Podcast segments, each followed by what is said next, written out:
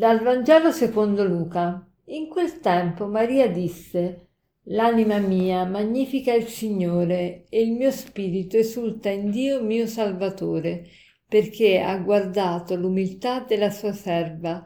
D'ora in poi tutte le generazioni mi chiameranno beata.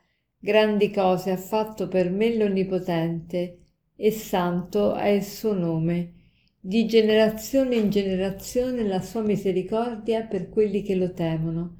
Ha spiegato la potenza del suo braccio, ha disperso i superbi nei pensieri del loro cuore, ha rovesciato i potenti dai troni, ha innalzato gli umili, ha ricolmato di beni gli affamati, ha rimandato i ricchi a mani vuote, ha soccorso Israele suo servo, ricordandosi della sua misericordia, come aveva detto ai nostri padri, ad Abramo e alla sua discendenza per sempre. Maria va a visitare la sua cugina Elisabetta e appena Elisabetta dice a Maria, beata colei che tu che hai creduto nelle parole che ti, hanno, ti ha detto l'angelo, ecco che Maria esplode in un impeto di gioia e canta questo cantico che si chiama il Magnificat perché è chiamato così in quanto eh, la sua prima parola è proprio Magnificat, che vuol dire rendere grande, magnificare. La mia anima rende grande Dio. Che vuol dire la mia anima rende grande Dio? Forse che Dio non è già grande? Certamente Dio è già grande, ma noi lo rendiamo grande in noi attraverso facendo risplendere proprio le sue opere, cioè noi eh, facendo vedere quello che Dio ha operato dentro di noi, rendiamo grande Dio in noi, facciamo vedere la sua grandezza e diamo la possibilità agli altri di vedere quanto è grande Dio. E questo sembra strano, ma è, è così, noi eh, attraverso proprio quello che Dio opera in noi facciamo vedere la grandezza di Dio. Eh, vi do un esempio, una persona che, è, sa, che magari di natura è molto tirata, spilorcia, taccagna, attaccata ai soldi, eh, però quando inizia a pregare, piano piano Dio le spalanca l'anima e riesce ad essere anche generosa.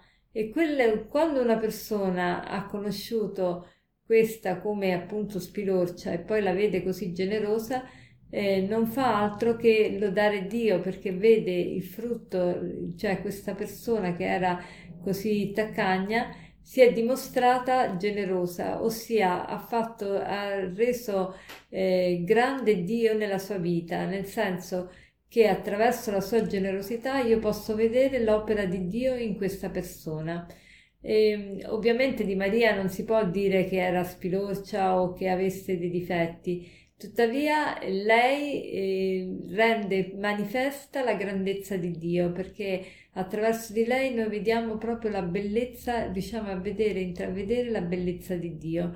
E, ehm, allora, eh, per delucidare un po' farvi comprendere meglio questa, eh, questo mistero di rendere grande Dio attraverso la nostra vita, vorrei utilizzare una immagine che ho sentito da un sacerdote eh, in un'omelia. Lui diceva che la nostra anima, l'anima di Maria e quindi anche la nostra anima, è un po' come il Grand Canyon.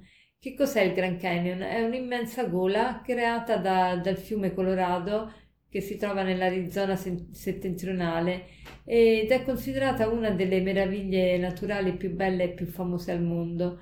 È lunga circa 500 km e può arrivare a una profondità anche di 2000 metri, una cosa meravigliosa.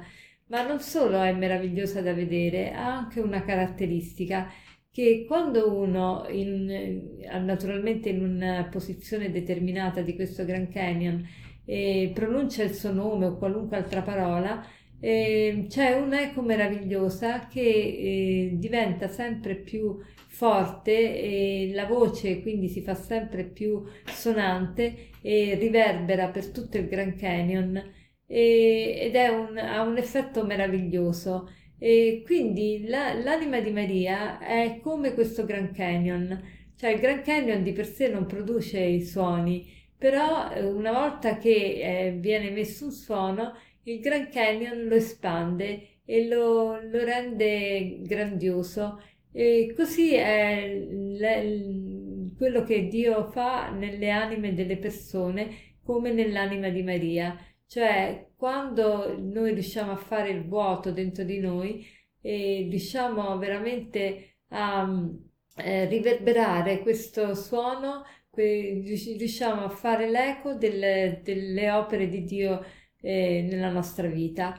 Quindi eh, oggi vorrei, eh, come proposito, che ci soffermassimo un po' in compagnia di Maria e, e insieme a lei chiediamo di vedere eh, le opere grandiose che Dio ha fatto nella nostra vita come Maria ha magnificato il Signore, reso lode a Dio per quello che ha fatto nella sua vita e nella vita del suo popolo, così vogliamo fare noi. Oggi prendiamoci un po' di tempo, stiamo in compagnia di Maria e chiediamo a Maria di aiutarci a vedere le opere grandiose che Dio ha compiuto in noi e attraverso di noi. E, e, e, stupiamoci di questo, rendiamo lode a Dio. E per concludere vorrei citarvi un aforisma di Chesterton che dice così il mondo non languirà per mancanza di meraviglie, ma per mancanza di meraviglia. Il mondo non languirà per mancanza di meraviglie, ma per mancanza di meraviglia. Buona giornata.